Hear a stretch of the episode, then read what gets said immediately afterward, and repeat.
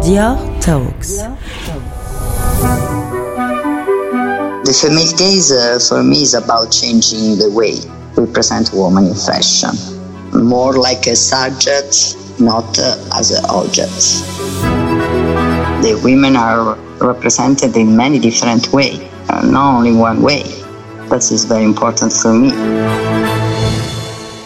Is also what I try to make with my work in Dior. There are many elements in the female gaze.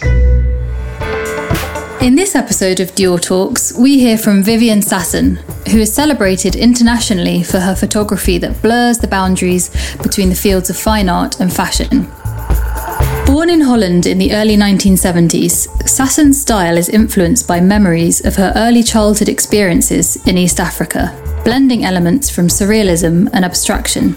There's a dreamlike quality to her imagery that makes you realise that what we get is not always what we see. I'm Charlotte Jansen, a journalist and the author of Girl on Girl Art and Photography in the Age of the Female Gaze, book exploring the work of pioneering women photographers working today. You're listening to Dior Talks Conversations on the Female Gaze. So I've seen um, some videos of your space, which looks incredible. Um, so is that where you're generally based? You work there? That's your studio as well. Like, how? What's your? Yes, this is my studio. Wow, amazing. And how has it been for you? You know, this this kind of period, like uh, the situation. Has it been like a time for you to go back over your archive? Have you been able to make any any work or? What what have you been doing in this kind of lockdown period? Well, the weird thing is that I already um, felt like uh, slowing down a little bit uh, last mm. December. I was already kind of looking forward to a year with uh, less travel, travel, less um, less work. Yeah, I really felt like going into my archive again, cleaning up, etc., etc. But of course, it's a very surreal uh, time mm. at the mm. moment. But but I do actually, from a personal point of view, I really I really like the the time to rest and to contemplate on on things. So yeah, and I, I also decided to to to have more unhindered time uh, and more energy and time for the for the people I love. So uh, yeah, in that sense, it's it's been good. And so, just before the the lockdown began, you opened. Mm-hmm. Quite a big show um, there, right in Amsterdam, and it's a venue that you've exhibited at um, eight years ago. Can you tell me a bit yeah. about that exhibition? Because I'm quite intrigued. I mean, I didn't get a chance to see it myself. Yeah, well, it wasn't opened bec- uh, because it it was shut down just before the opening. Uh, we heard uh, that it that everything had to be shut down on the 13th of March, and uh, it would open on the 14th. So, no uh, unfortunately, oh it wasn't. Um, we weren't able to uh, to party. wow! So it was installed and everything. Yeah, it was. Yeah, everything was installed. Yeah, it, it's a great place. It's a, it's called Huis Marseille, and it's mm-hmm. um, it's a museum for photography, and it's on the one of the canals here in Amsterdam, and it's two of these old canal houses interconnected. Um, so there's a lot of rooms. There, in total, there's like 14 spaces in the in a museum, and when I exhibited there eight years ago ago, it was still just one of the buildings, which was also already quite big. But um, mm. uh, back then, I showed uh, In and Out of Fashion, which is uh, was which was like a compilation of 17 years of my fashion photography. Yeah, that was in 2012. Right. I mean, you were still quite young at that point to have such a, well. a big kind of survey show. You know, most most artists. I mean, you're still young, but to you know to have a show um, already at that point. Mm-hmm. Have, having done so much work and, and work so prolifically, did that come with any kind of pressure? And how did you kind of establish yourself to that point so early on mm-hmm. in your career i guess? Well i don't think i was that young. I was i was about 40 i'm 48 now. So i already worked for about 17 years. Um, and um, I don't know. It wasn't. It no. I didn't feel like a pressure. More like an exciting uh, opportunity, and really, really fun to uh, to fill the whole museum with my with my fashion photography.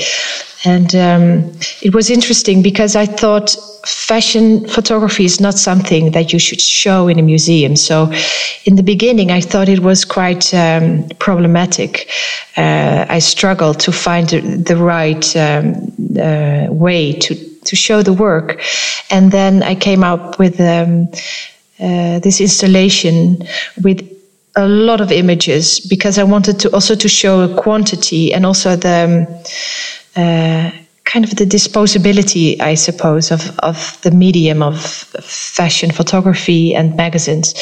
Uh, it was an interesting way to to show the the, the, the fashion photo, photographs because I didn't feel like just putting them them up on the wall in a frame. You see? Mm-hmm. Yeah, I mean, one of the things that I, I think so exciting about your work, and that you know, personally, I think you've been such a leader in doing is showing you know, blurring those boundaries between what is fine art and what is fashion and mm-hmm. kind of, mm-hmm. you know, that cross pollination, which is clearly, you know, there on both sides, but somehow we still maintain that these two fields are, uh, are separate. And I mean, have you come up against any sort of, um, I guess, snobism when you've tried to present your work in the art world context because of the fashion work or because I know what the art world can be like and yes. you know on on the other hand has it been a tool an obstacle in that you can work in you know in your kind of niche uh, way and be quite you know yeah. pres- you know you have your your aesthetic and your kind of mm-hmm. um, standards I guess that might be treated differently than when you work with fashion what what has that kind of navigating that been like for you on a sort of pragmatic level I guess I don't know. I think uh, both these careers, or I don't know how to call this, but I think I always developed both the art and the fashion simultaneously over over time, ever since the beginning. And I always somehow tried to uh, keep them apart, just uh, for my own um, clarity, I guess. Uh, and I've always seen them as two very different parts of my personality almost. Like the art is much more introvert and it's much, much more personal, while the, the fashion is, uh, is much more of a collaborative uh, process, which I love. And I just love the fun of it. And it, it also, it feels like a laboratory where I can just experiment with things, although you might think the other way around. And I don't know. I think there's still people in the art world who kind of look down on on artists when they feel it's they make work which is too commercial or frivolous. Yes, I think I don't really care.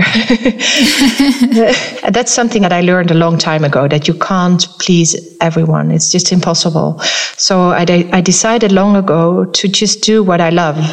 And what I love and still love is just to combine the two, to have these two separate worlds that some, sometimes um, intertwine, but um, are still two separate worlds, and I can just step in and out of them, which gives me an enormous freedom to to be free to make my own choices, both financially and artistically. Right. Yeah, and I think that's a really important point because people often forget in all the criticism um, that it's very very difficult to make a living from being an artist let alone a mm-hmm. photographic artist you know with so many photographers photography being the kind of lowest earning or lowest valued medium mm-hmm. still you know partly because yes. it's still a young medium but um, you know you're not selling works for the same price as paintings at auctions or no. or even in galleries. So, you know, one allows you, I guess, to to to support the other and do the the artistic practice.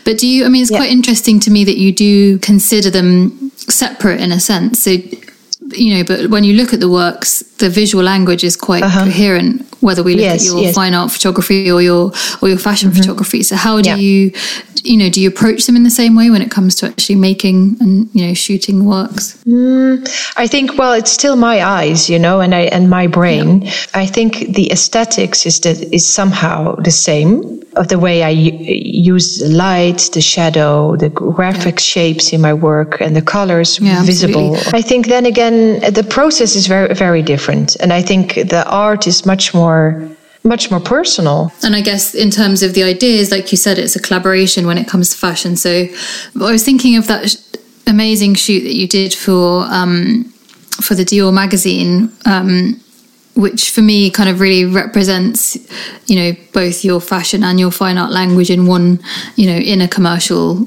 context.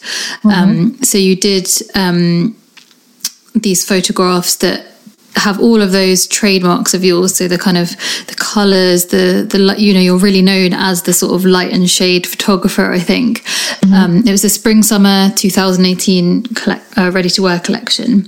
How did you approach that that shoot and how did those images i mean those images are really yeah they're just so beautiful. Yeah, with the very strong colors and the, the gra- very graphic. Uh, yeah, often I, I, we we discuss an idea with the with the art director, or in this case also with the, the makeup artist, because uh, this was uh-huh. also a makeup shoot. Well, this was one of the instances that I took. Uh, um, a formal aspect from one of my art shoots or artworks and brought it into a fashion shoot, uh, which I have done before.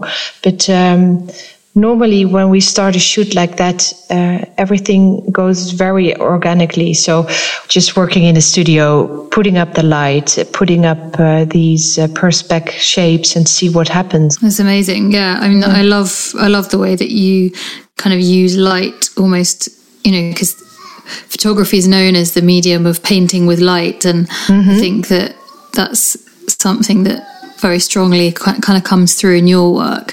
And I know mm-hmm. that a lot of the kind of the contrast and the shadow mm-hmm. and the very particular light that you use in your work is inspired mm-hmm. by your early childhood and your kind of subsequent subsequent travels in, in yeah. East Africa and, and specifically mm-hmm. in Kenya where you lived as a as a child from the age of two I think till five is that right yes um, yeah your father right, was yeah. working as a doctor there uh-huh. Why was it that it left such a profound impression on you? You know, um, well, we lived in a very small village, like tiny. Um, there was like a little marketplace where uh, women sold um, some vegetables and stuff, and there was a tiny little post office. Um, but there was a hospi- hospital. My father worked there as a doctor, and um, I went to school uh, with the. So, but all my classmates were African uh, Kenyan, and I was the only white, white child at that time. And um, I don't know. I, I, think I was so young. It was th- this time when you experience everything for the very first time. So I guess it's it's just in my spine. It's it's it's um, it's my blueprint, so to so to say. Um, I don't know if you're if you're that young, you still have this phase of magical thinking, and somehow I, um, all these uh, memories came back later on of my childhood, but they were somehow always connected to the surreal, to to my dreams, to my own fantasies. Um, that is also always very prevalent in young children of that age. Mm. So I, I went back there uh, to the place where I lived uh, with my husband. He's Dutch and his father was also working as a doctor in Africa. So he was born oh, in wow. Zambia. Yeah, he was born in Zambia where fa- his father worked as a doctor and he lived in Tanzania for a long time. Um, so when we met, we found out that we had this mutual uh, background and started wow. traveling first to South Africa and we spent a lot of time in the, uh, in the townships there and shot a lot of work and um, became friends with a lot of young people there of our age. And then after a year or two, we went to East Africa and showed each other all the places of our childhood. Um, so we went to Tanzania, to Kenya, um, and that was very interesting because then, for the very first time, I went back to the place that I where I lived, just on my own with my boyfriend, of course, but then as a photographer or as a young photographer with um, with my with my camera. Somehow, I think all these dreams and memories and this surreal childhood fantasies kind of interlocked uh, in my head. And suddenly I had this medium, photography, this camera, uh, which I could use. And then I started taking pictures that I hadn't done before uh, to stage my pictures. And suddenly, somehow it made a click that while there and while photographing in Africa, I could take this freedom to create the images that were in my head instead of images that are so well known of Africa. Um, because beforehand, all I knew was these kind of were these kind of images like National Geographic or so beautiful landscapes and nature or um, or it was like the grainy black and white pictures of hunger and AIDS, etc. We're so different from the Africa that I had known from from my childhood, and somehow I felt that there was missing. So then I started making all these images that um, that later on became well known. And I guess with you know them becoming well known, they also came with some criticism, right? And I know mm-hmm. that this is yeah. kind of a, a contentious. It's been a contentious issue in your work that you know, mm-hmm. as a mm-hmm. white European, you know, despite your background and the fact that you have this personal connection, um, which yes. I know is also it was a deeply evocative experience for you to go back um, later, and you, a lot of your images are based on your own kind of dreams, and you know you said you started having these kind of vivid dreams that you would then mm-hmm. you know the next day go out and kind of stage. Yep. I mean, how how do you feel about those questions around your work now, and how do you kind of address them? Um, mm-hmm you know your style has been i think you know the photographs that you've taken um, in Kenya are, you know, they are really, really beautiful and they do give us a new perspective, you know, of a new new African identity in a certain way, mm-hmm. um, and, and, many other photographers have have started to do that, both African and non-African. Um, mm-hmm. You know, representing this kind of clash of modernity with um, yep. with tradition, and I think of people like Hassan Hajjaj, but obviously, you know, depicting kind of Morocco from his perspective now, but he being Moroccan. Mm-hmm. What difference does it make the fact that you're a white European woman, and how do you kind of, you know, that you're portraying these black subjects, and how do you address those sort of criticisms um, that have been sort of leveled at your work? Well, I think, I mean, there's of course a huge political debate about representation, and um, right now, and uh, righteously so.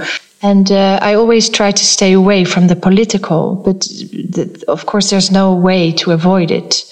And um, I, th- I think it's very important to. I think the online debate is, is, is very hard and, and nuances get lost very easily.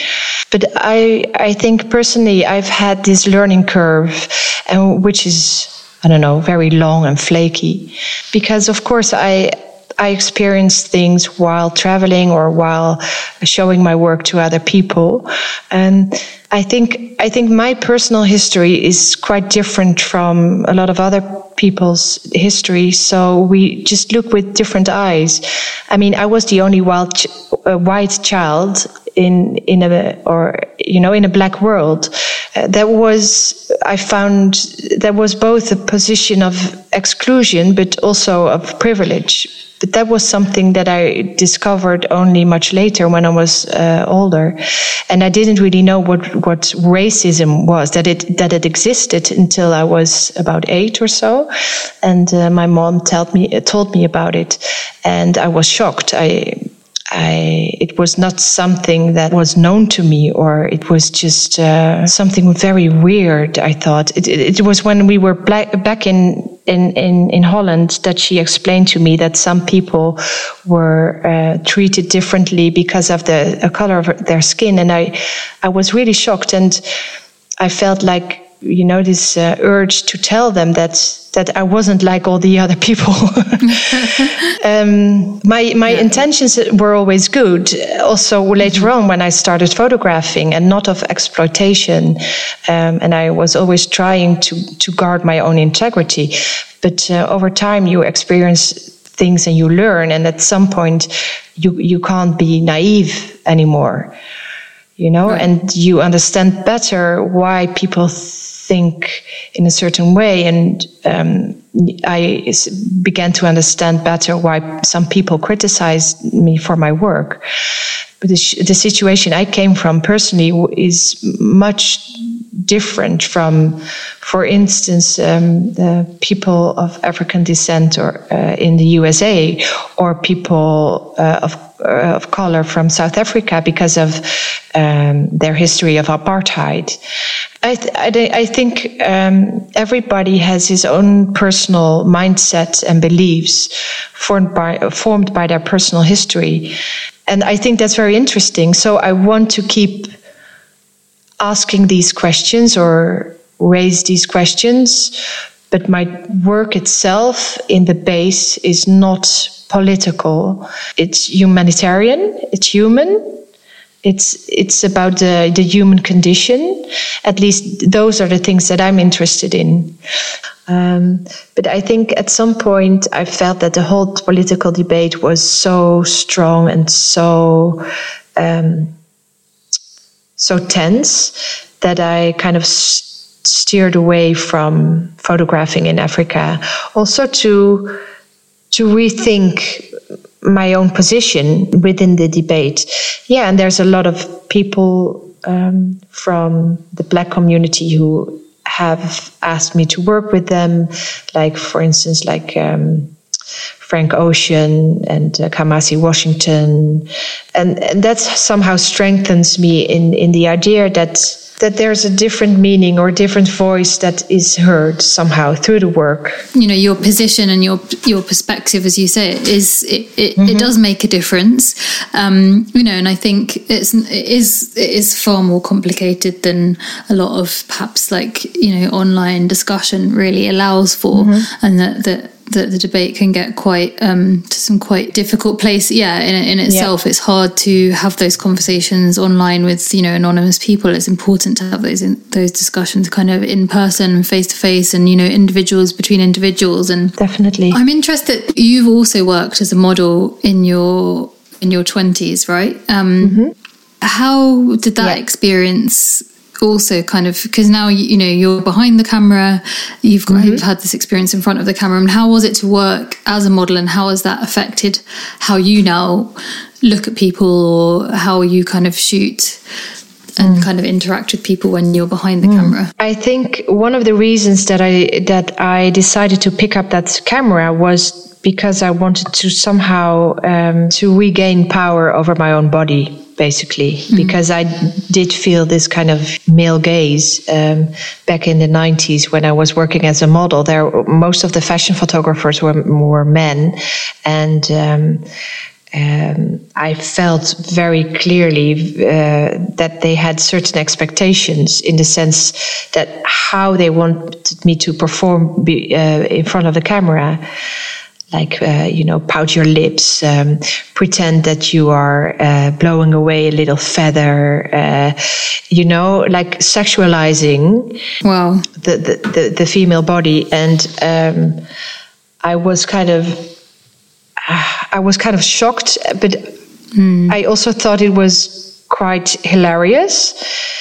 And i thought well i'm not gonna i'm not gonna do that when I picked up the camera myself, I started making a lot of self portraits just to reclaim, I guess, my own body and to, and I was still so young, so I was still also, um, um, exploring my own sexuality and my own body mm-hmm. and um, my own personality, I guess. And in that sense, I think it has informed the way I work with models now because uh, so if I photograph women, it's not like we never go into this uh, eroticism or something because it's still it's very powerful as well.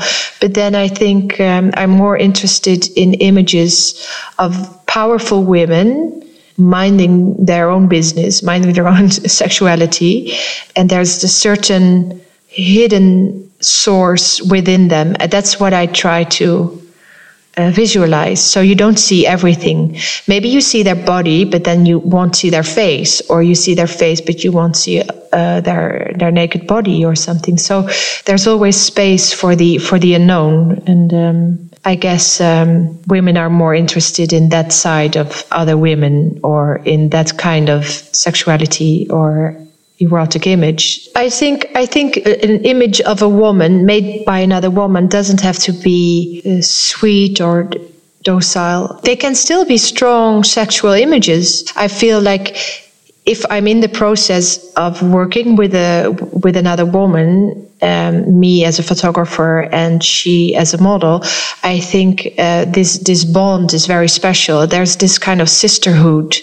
Um, which uh, which allows us to go to places where a male photographer wouldn't be able to go maybe but it also depends of course on the on the person who is in front of the camera because some girls really like to work with uh, with male photographers. Yeah, absolutely.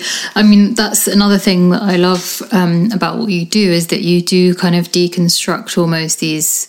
Um, ideas around sort of femininity and masculinity and the fact that you kind of obscure the body and it's broken up and it's kind of we relate to it in a more geometric form, perhaps, or in a more abstract mm-hmm. form. Your current exhibition, though, the one that's well, the one that's closed at the moment, that hopefully will it, it will open soon. Great, yeah, June first. so uh-huh. that's called Venus and Mercury, and um, yes. there's some really fascinating stories um, embedded mm-hmm. in those um, images because you've created some new works for that as well. Um, it's all about the French royal courts in the 17th and yeah. 18th centuries. Um, you know, including Marie Antoinette, who's obviously, um, you know, a really intriguing figure. Um, did you want to, you know, was this a deliberate choice to kind of foreground the female voice and the female experience? Yes, yes, yeah, definitely. It, it was. Um, I mean, Versailles is first and foremost a place of of male dominance and power. And um, for instance, Louis XIV, he had like four official mistresses and 13 unofficial mistresses. And far from i mean the whole situation was far from equal. Kings were allowed to have mistresses and it only added to their power and status while uh, a queen had to hide her true love uh, or her feelings for people or, or her, her lovers because that was unheard of and would take away uh, power from the king uh, there were a few, there were quite a lot of women actually who did have some power in in in the French court, and they gained political power. Like people like uh, Madame de Maintenon, Madame de Montespan, Madame de Pompadour, and um, they had an important role at the royal court. But but still, men had the real power. And for instance, the um, the the brother of Louis XIV, the Sun King, um, his little his younger brother was brought up as a girl and w- was always put into girls' clothes uh, from a very young age on- onwards to to minimize his threat to his older brother. Wow. I don't know. There's numerous stories about yeah this inequality between women and men, and I thought it was fascinating. And yeah, that persists now, but I think you know you're bringing out you know, some of these figures are kind of subversive and controversial. Mm-hmm. They're not the typical passive women that we're, you know, used to to seeing. I think I just have one one last question, and it's: Is there a photographer who has particularly inspired you, or that has influenced you in your work? Mm, no, no, I don't think so. There's there are many. When I was younger and still in art school, I was really, really fond of people like uh, uh, Nan Goldin um, mm. and Araki, uh, people who made these kind of um, very personal documents uh, yeah. of, of their own world, basically, in a, in a very poetic way.